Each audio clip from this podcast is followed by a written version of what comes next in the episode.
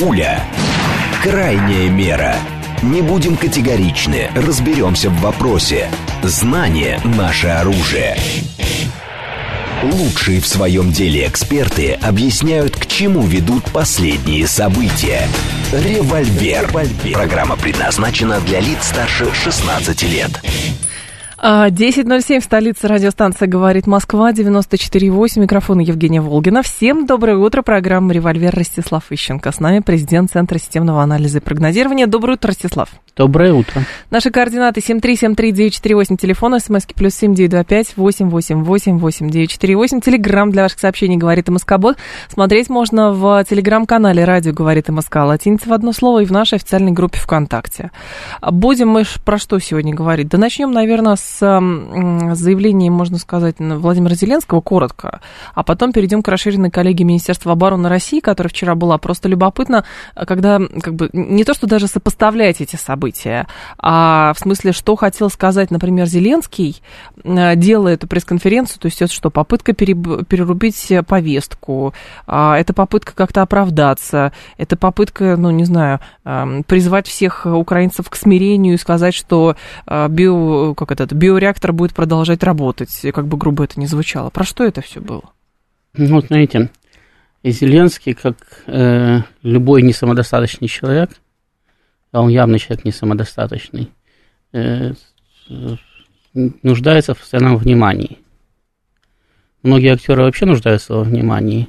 Редко кто из них э, довольствуется тем, что он просто понимает, что он хорошо играет. Э, вот. Но Зеленский нуждается в повышенном внимании, угу. и кроме того, не просто во внимании, да, для него нет самое, для него не работает основной принцип пиара, неважно, что говорят, главное, что вы говорили. Его должны любить. Вот он должен купаться в народной любви, тогда он чувствует себя нормально, хорошо. Нужным. Да, нет, полноценным, я бы сказал. Угу. А, вот. а его в последнее время не любят, и даже не последнее время, и предпоследнее тоже. Э, ситуацию и так э, как-то пытался все время сломать. Э, там же, я сегодня уже говорил, что на Украине так при Порошенко не сажали за всякие негативные отзывы о Петре Алексеевиче, как сажают при Зеленском. Про Зеленского не надо даже говорить плохо. Надо только надо сказать, думать. Надо только сказать не очень хорошо. Ага. И уже посадят. Но кровавый режим все равно здесь, не да. на Украине. Да, так вот, э, он пытался таким образом бороться, не получается, и он решил значит, выйти к людям со словом правды. Э, значит, приятно им правды. Он им сказал, что он не будет мобилизовывать женщин. Угу. Формулу мира угу. очередную хочет выработать и ну, передать России. Он им сказал, что они все равно победят. Значит, он им сказал, что им для победы уже этим летом не хватило только авиации. А так-то все шло по плану. Да, так все было хорошо. Вот, что он там еще сказал? Он сказал, что э, полмиллиона хочет призвать Генштаб, он пока не хочет. А это куда не, остальные-то делись? Это не мешает ловить эти самые полмиллиона по городам и весям. Не, остальные не делись, кого-то там убили, кто-то уехал, но на Украине можно и не полмиллиона, можно и два наловить миллиона. Другое дело, что их надо ловить, а они прячутся, поэтому плохо получается. Скорость не та, что надо.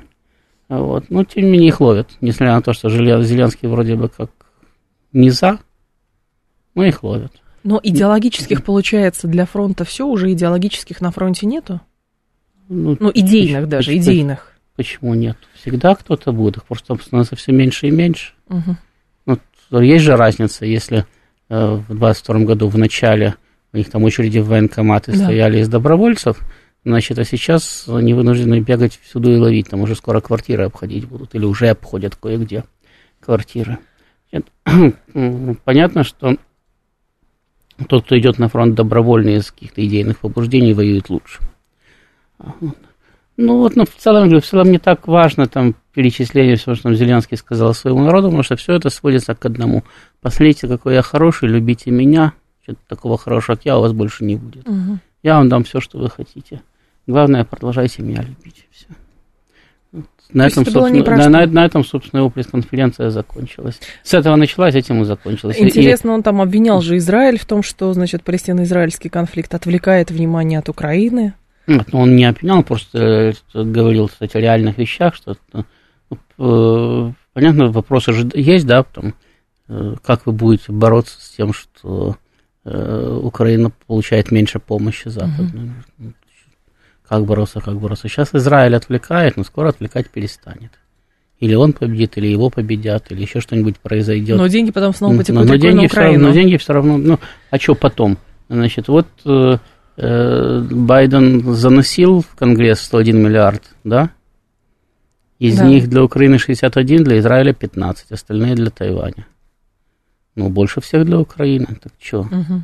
Значит, в принципе, э, американская администрация уже сейчас, если бы она имела бы большинство в Конгрессе, как на заре байденовской эпохи, она бы уже сейчас бы спокойно бы самое... Вот этого не надо делать. Вот этого делать не надо было. Это мы, да, это да. про окно. Если вот. что, у нас душновато. Так.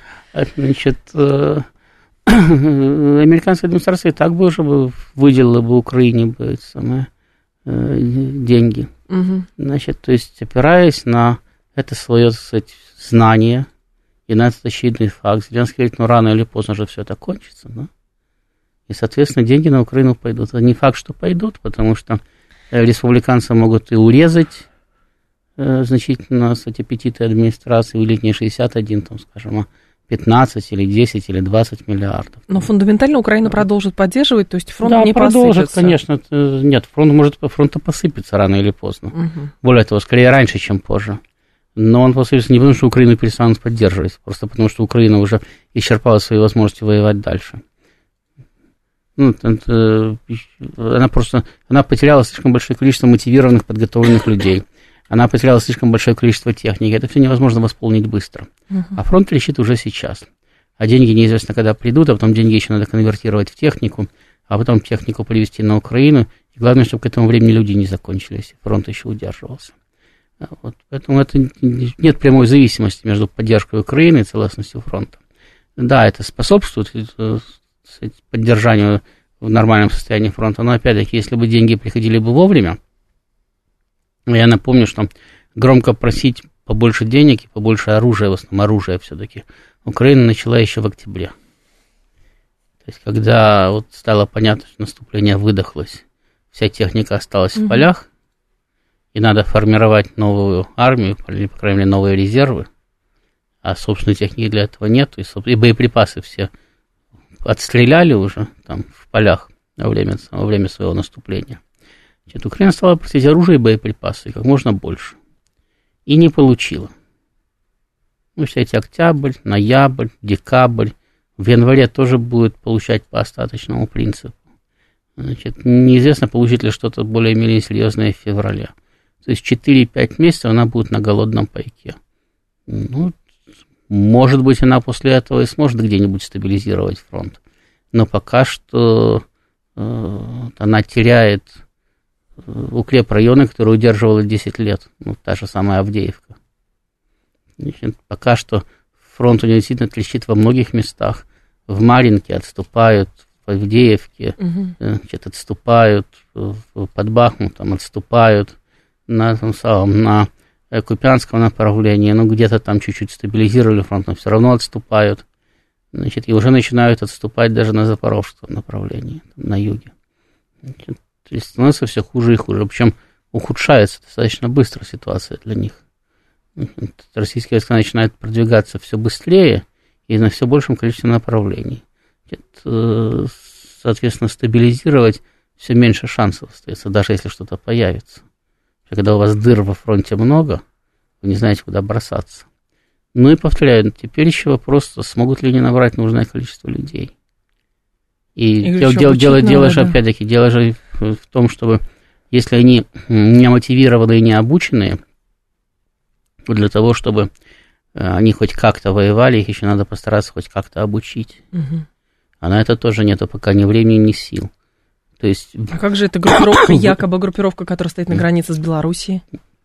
Ну, группировка, группировка. У нас тоже где-то какие-то группировки стоят, да? Значит, но то, что стоит на границе с Белоруссией, там оно оценивается 1015-20 человек в лучшем случае.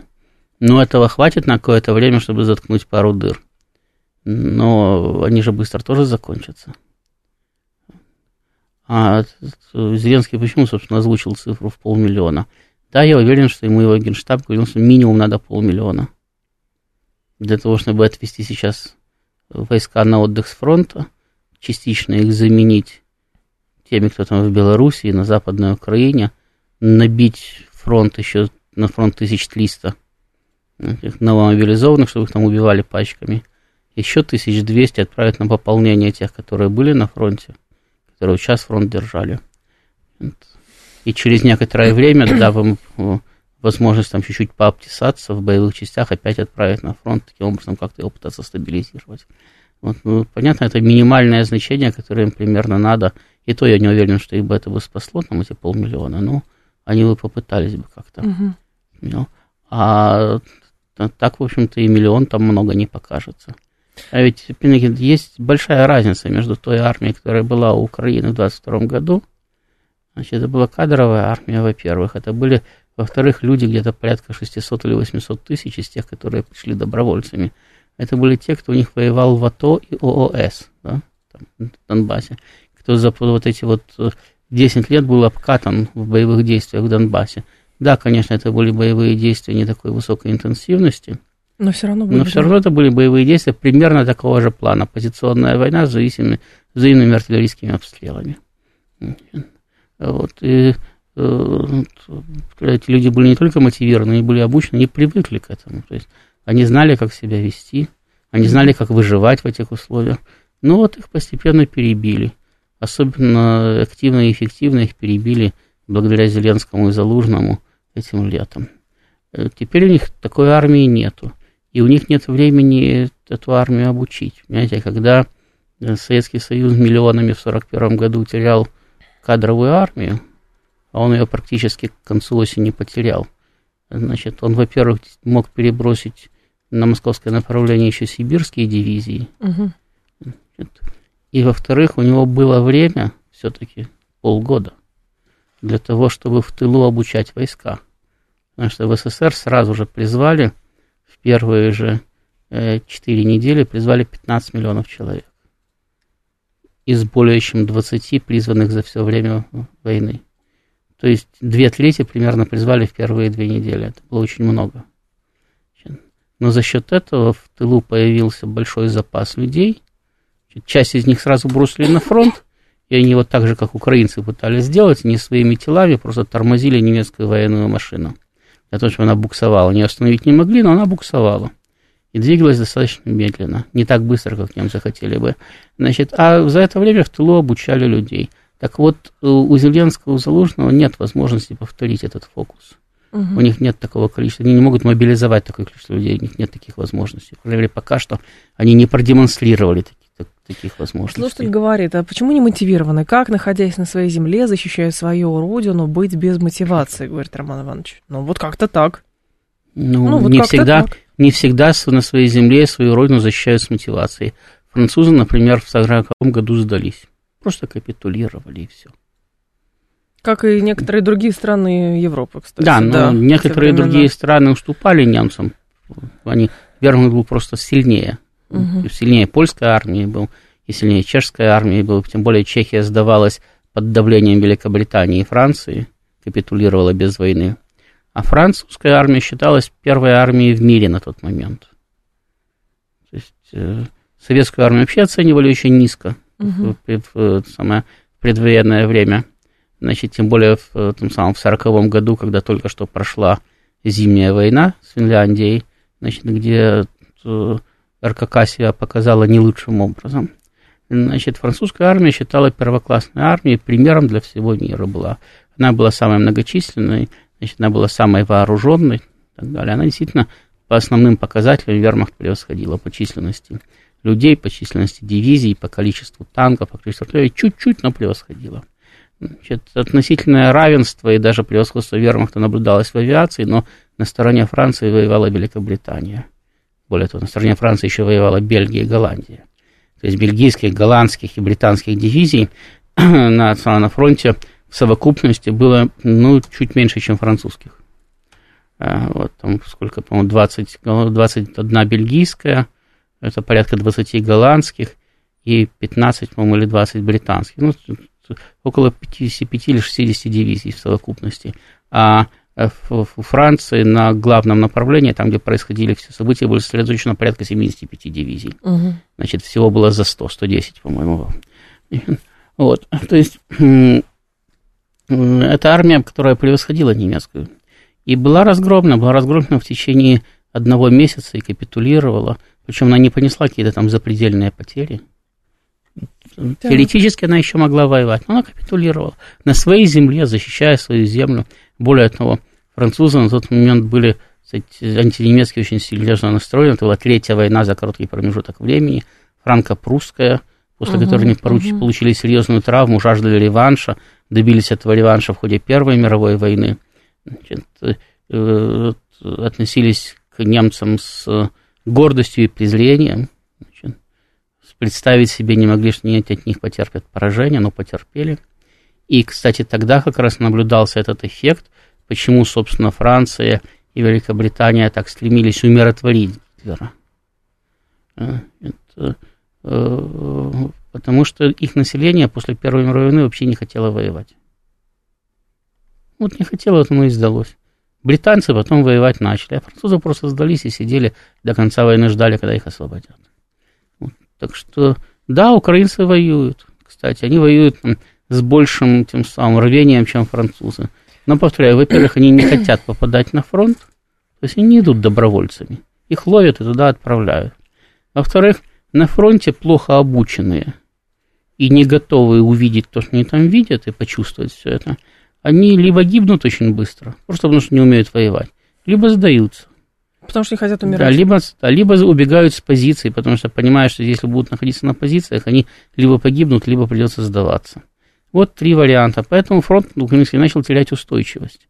И вот этот вот метод, да, мы забросаем э, телами, прекращает работать. Потому что когда, когда Советский Союз отправлял на фронт ополченцев, то есть тоже плохо вооруженных, плохо обученных, не имеющих достаточное количество артиллерии, значит, дивизии ополченческие, когда э, бросались только что сформированные части в бой, значит, они, да, они могли быть плохо обучены, не, даже не все могли иметь достаточное снаряжение, но они, по крайней мере, были мотивированы, они действительно стояли насмерть. А украинские войска уже насмерть стоять не хотят. Вот в 22 году еще хотели и даже наступать хотели. А сейчас уже не хотят. Вот, поэтому у них, э, мы говорим, что мотивация у них упала. Мы же не говорим, что они вообще просто прекратили воевать. Да, воюют, но у них мотивация упала. И поэтому возникло ускоряющееся продвижение на фронте. Если бы они продвижа... продолжали бы умирать на своих позициях, то мы бы начали бы продвигаться только после того, как они бы все умерли. Потому что это, это, этот принцип работает всегда. Если у вас есть резервы, которые вы можете подводить к боевой линии, Бесконечно. значит, то в таком случае э, враг не может прорваться. Просто потому что ему приходится убивать все новых и новых и новых и новых ваших людей, если они там воюют. А вот если ваши люди воевать прекращают, начинают отступать, там, расходиться, разбегаться или сдаваться, тогда осуществляется прорыв. А в противном случае их надо просто всех перебить, иначе прорыв не наступит. А, слушатель говорит, нельзя же полгода говорить об ухудшении положения врага, при том, что линия боевого соприкосновения практически не меняется. Стратегический инвестор, фронта 2000 километров. Можно и год говорить, и два года говорить об ухудшении положения врага, и при этом линия соприкосновения не будет особенно меняться. Когда-то э, Рих Мария Ремарк даже написал об этом целую книгу, называлась угу. «На Западном фронте без перемен». Да. А, вот. А положение Германии постоянно ухудшалось. И то, что она пришла к поражению, было понятно уже к исходу первого года войны. Они еще даже наступали. Угу. В частности, они наступали на сербском фронте, полностью заняли Сербию, они наступали на Восточном фронте, они полностью заняли царство польское, значительную часть Прибалтики заняли. Вот. Но, тем не менее, все уже знали, что Германия войну проиграла. Просто потому, что э, э, здесь действует простая математика. Значит, э, ресурс врагов Германии значительно превосходил ресурс стран Тройственного Союза. И было ясно, что на определенном этапе Германия... Поэтому даже когда Россия вышла из войны, казалось бы, страна с наиболее мощной армией покинула коалицию, и Германия имеет возможность все свои австрийские угу. войска практически. На, на русском фронте осталось 100 тысяч человек Это те силы, которые оккупировали вот, переданные по Брестскому миру Германии территории. Всего 100 тысяч человек осталось. Все остальные были полностью переброшены на Западный фронт. Но, опять-таки, никто не сомневался, что Германия проиграла войну. Они даже организовали еще э, весеннее наступление 18 года. Попытались еще раз переломить ход боевых действий на фронте чисто тактическими следствиями в свою пользу. Они даже придумали к тому времени новую тактику прорыва оборонительных линий, очень прогрессивную тактику боевых групп, которая до сих пор применяется, кстати.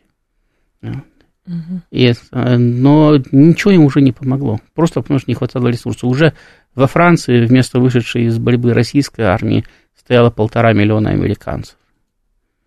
Они там начали, начали воевать с 16 года, к концу 17-го прибыли, а с 18-го начали, собственно, воевать. Вот, то есть э, э, все равно, а фронт не двигался, по большому счету. Более того, даже если двигался, то в основном двигался в ненужную для стран Антанты сторону. Э, но тем не менее, тем не менее, все знают, что Германия проиграла, и здесь все знают.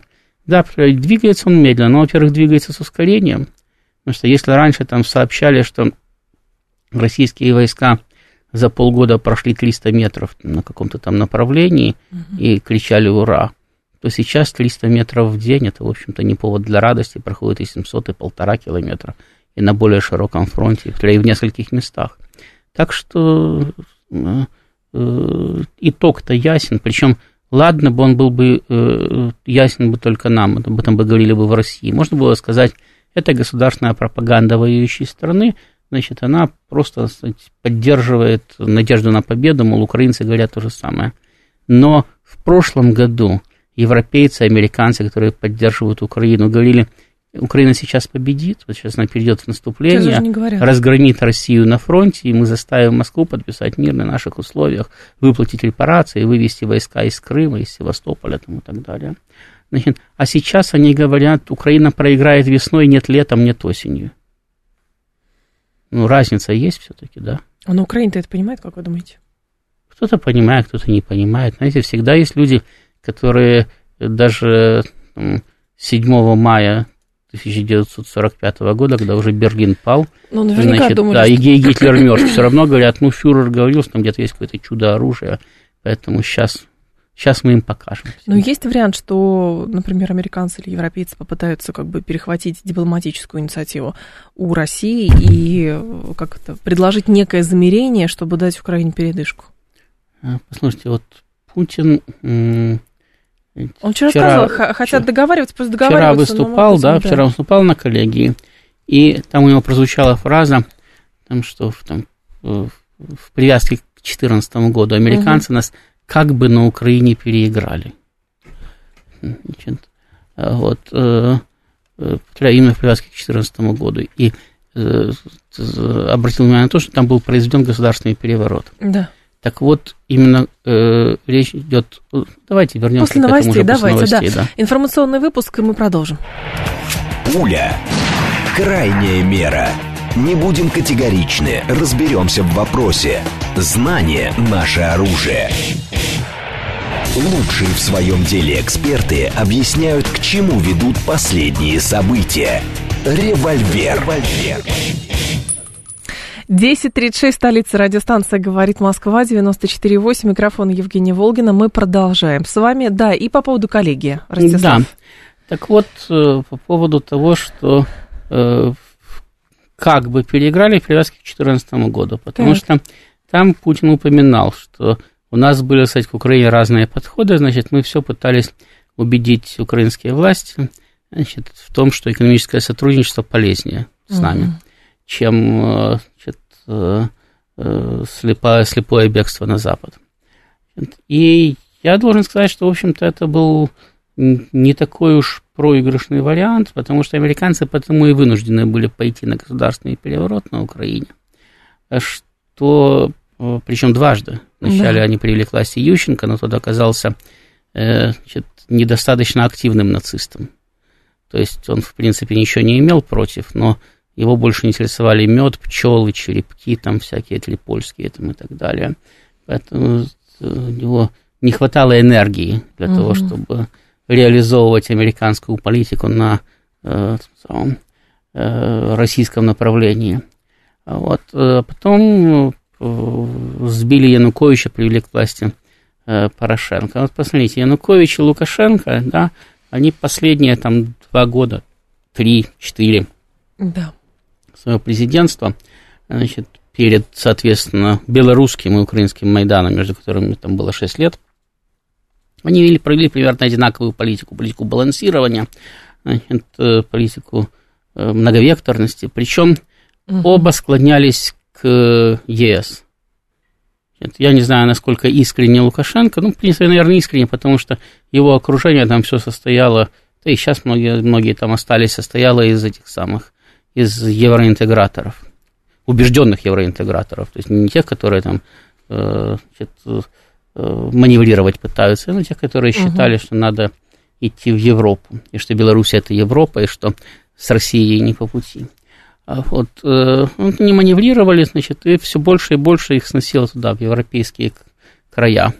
Это, потом и там, и там наступил момент переворота, потому что, ну, вот, в отличие от эти, э, великих лидеров постсоветского пространства, не таким великим европейским и американским лидерам было понятно, что и Лукашенко, и Янукович их не устраивают, потому что так или иначе, ну, Лукашенко в своем лице представлял весь национальный капитал Белоруссии, а Янукович выступал представителем национального капитала Украины, и, соответственно, им было не по пути, потому что э, Европа и Соединенные Штаты хотели грабить, а не делиться, там, не давать развиваться возможности этому самому национальному капиталу.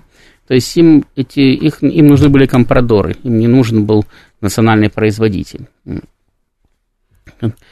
Э, до Лукашенко это дошло на личном уровне, когда он понял летом 2020 э, года, что его просто свергнут в лучшем случае, в худшем убьют. Угу.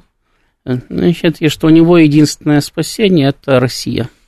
И он резко изменил политику – значит, он сразу же отказался. То есть, я не знаю, осознал это или не осознал, но просто после того, как он сделал свой выбор, для него уже все, в Европу путь был закрыт.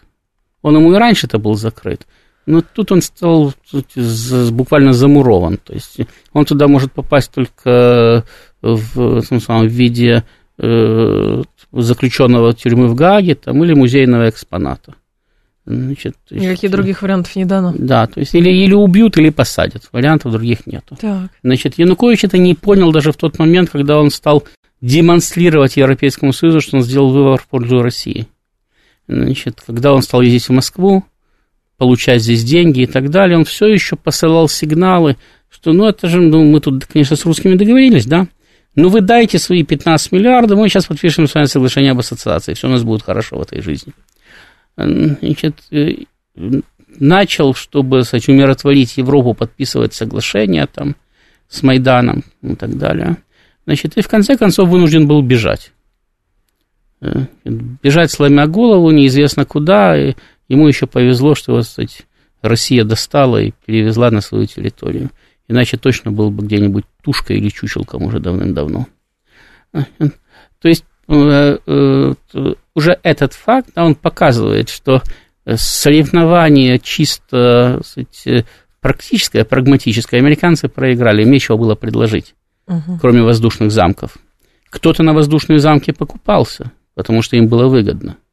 А в частности, Янукович-то был представителем вроде бы как национального капитала, да, но сам этот национальный капитал, э, национальная украинская олигархия, во многом опиралась на советников-компрадоров, которые им говорили, ну так, придешь в Европу, будешь уважаемым, как британский лорд.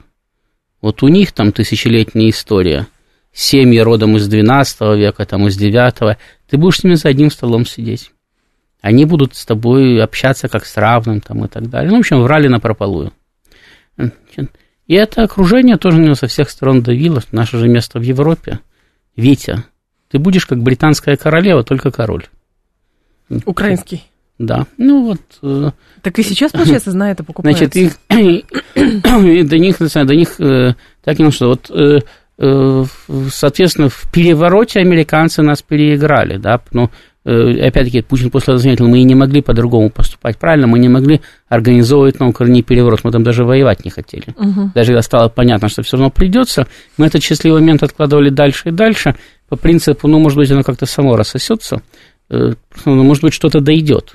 Ну, жить-то становится хуже и хуже, да, и, и без нашего участия.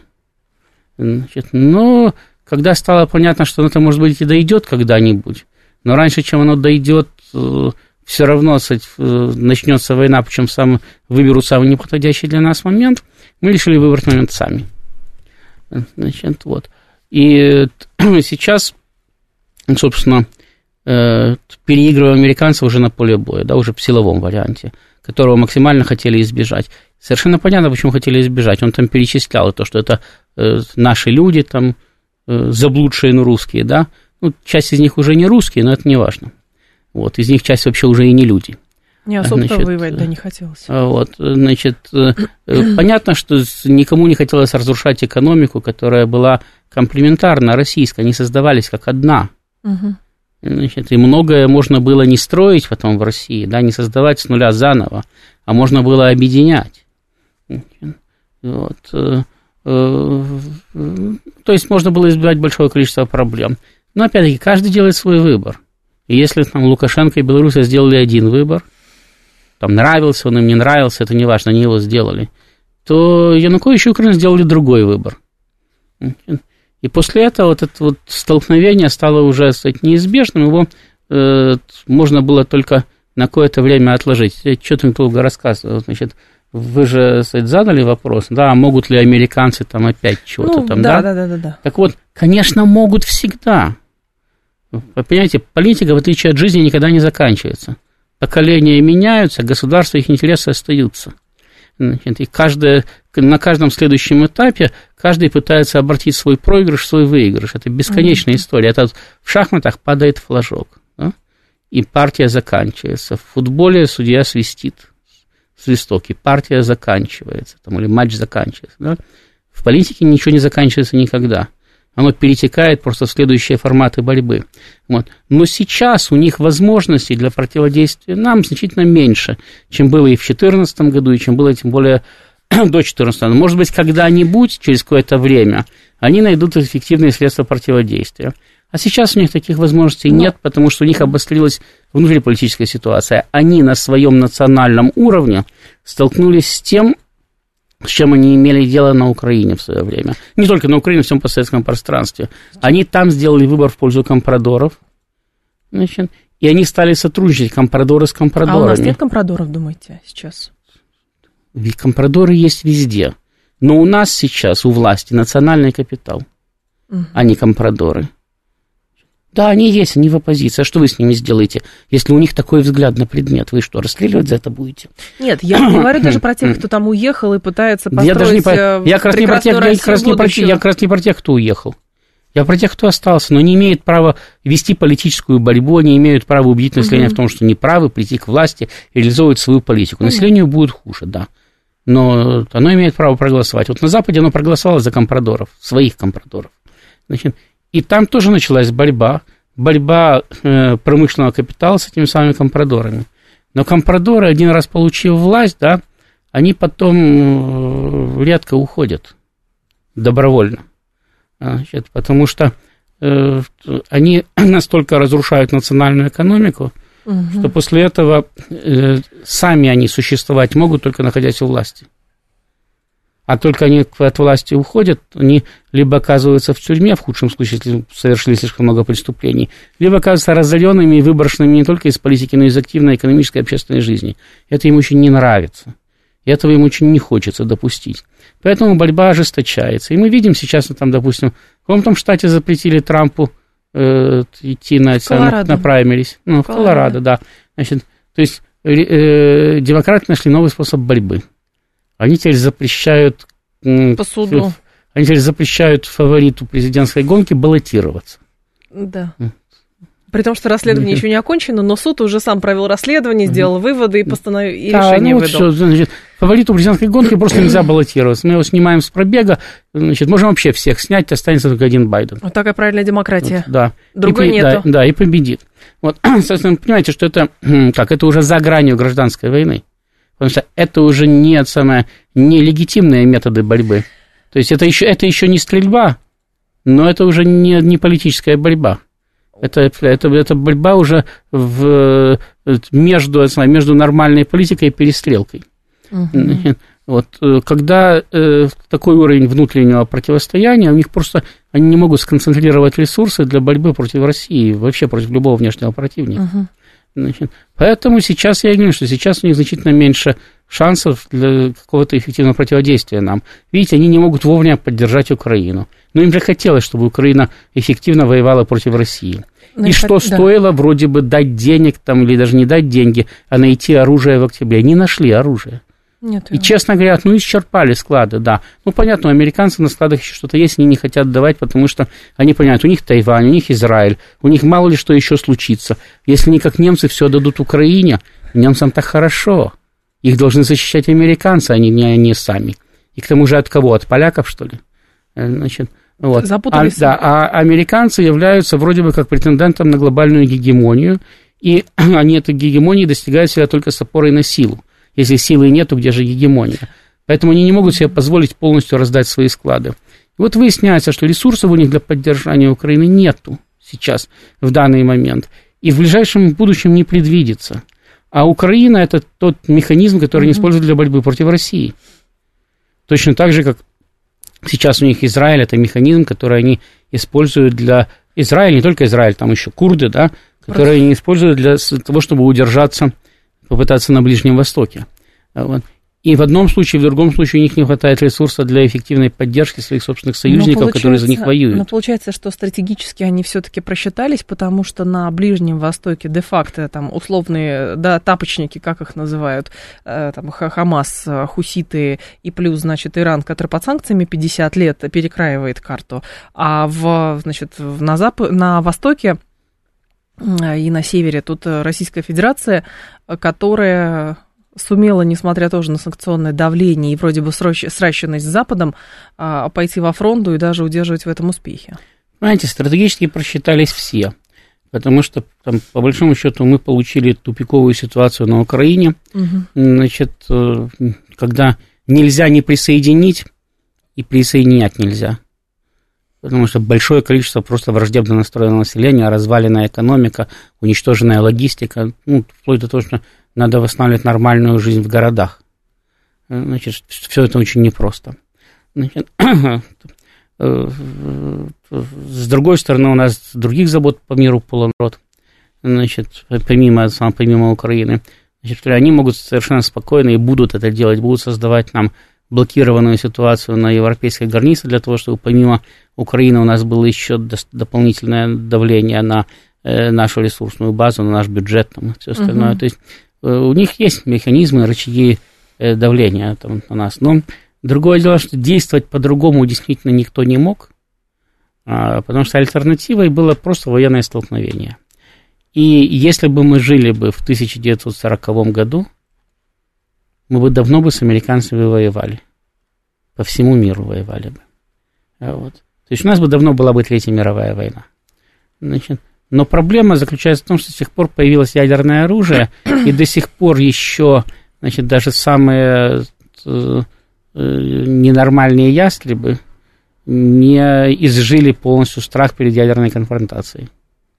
Это, э, это служит сдерживающим, сдерживающей силой. И поэтому сверхдержавы стараются друг с другом не воевать. Угу. Вот сейчас мы находимся на очень опасном переломе, когда э, Соединенные Штаты могут столкнуться с Китаем, две ядерные державы в, в войне. Потому что я уже вам говорил, что я не знаю, я не знаю, как они будут защищать Тайвань.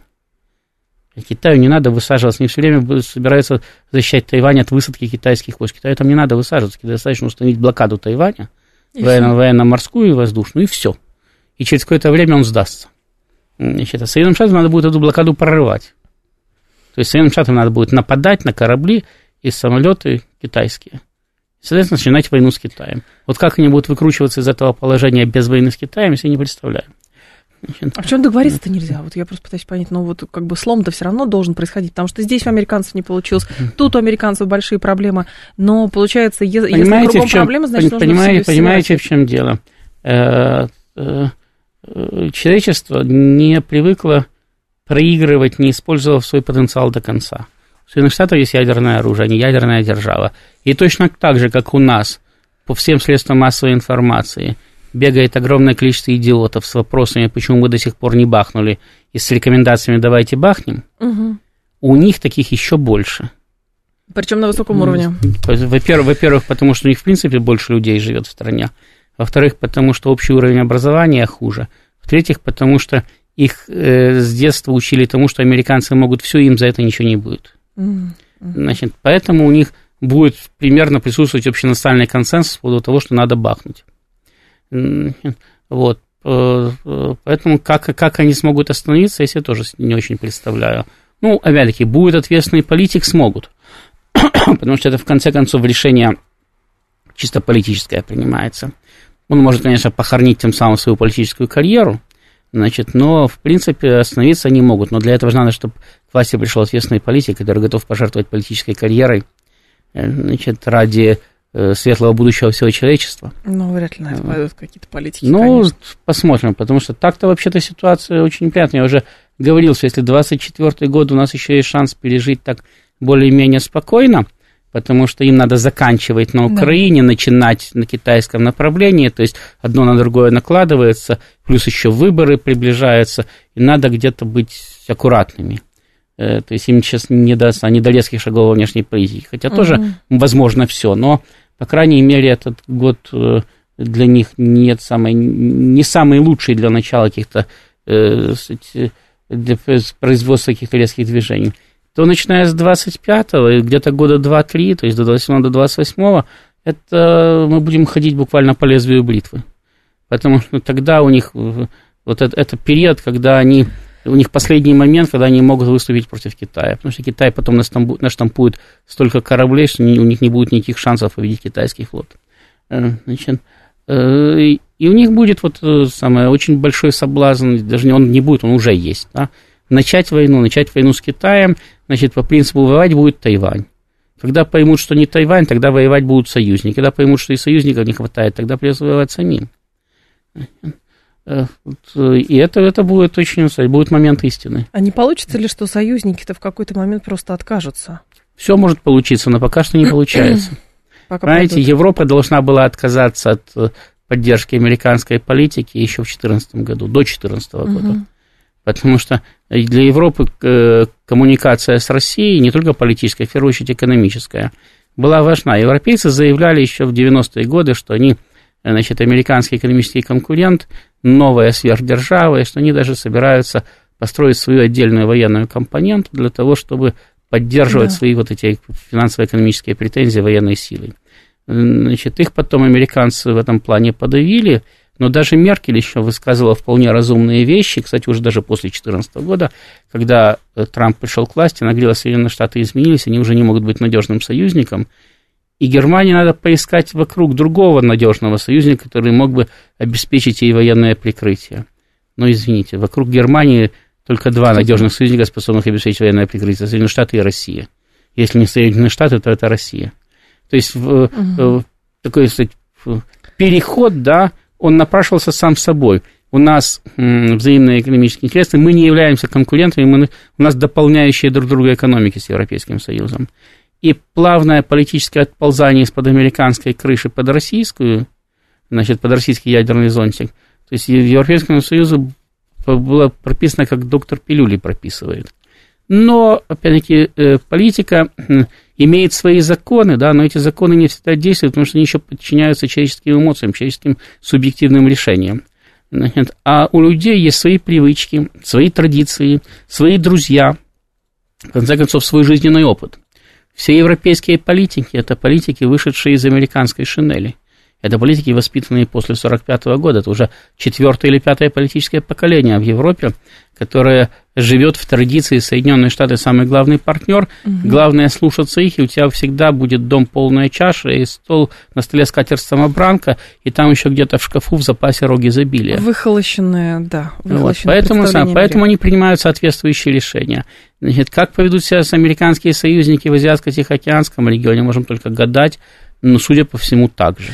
Слушатель говорит, как так получается, что, осуждая нацизм, наши, э, ну, он пишет, лучшие друзья на Западе крайне правые, а не левые?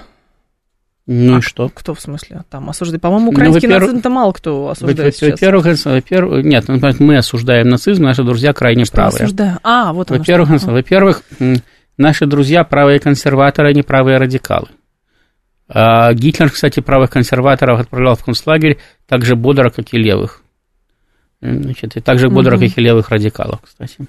Вот. Во-вторых, между левыми радикалами и правыми радикалами значительно меньше разница, чем между правыми консерваторами и правыми радикалами, и между левым центром там, и левыми радикалами. Потому что радикализм в том и заключается, что они и одни, и вторые исповедуют тоталитаристские методы э, Э, осуществления государственной власти. По принципу мы знаем, как лучше, а вас заставим.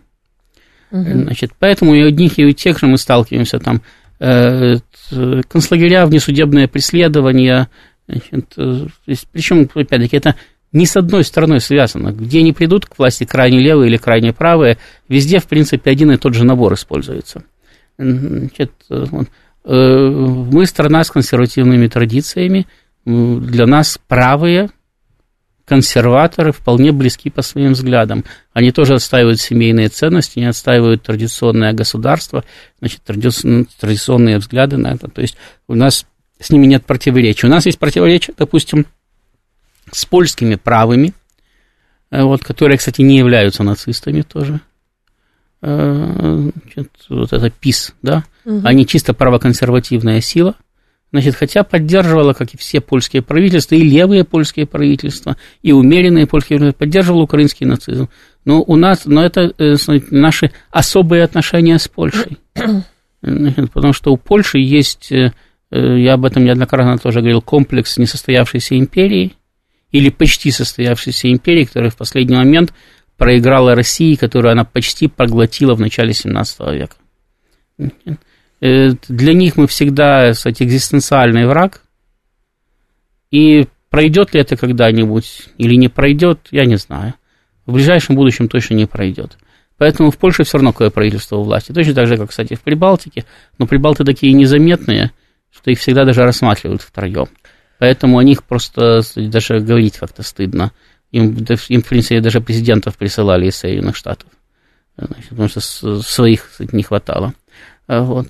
Э, значит, а Польша вполне состоявшееся государство, нормальное, но со своими значит, традициями, которые, одной из которых является политическая русофобия. И во всех остальных случаях правые – это, в общем-то, наши логичные партнеры. А, Ростислав Ищенко был с нами, президент Центра системного анализа и прогнозирования. Ростислав, спасибо, ждем вас снова. Далее информационный выпуск в два часа к вам вернусь.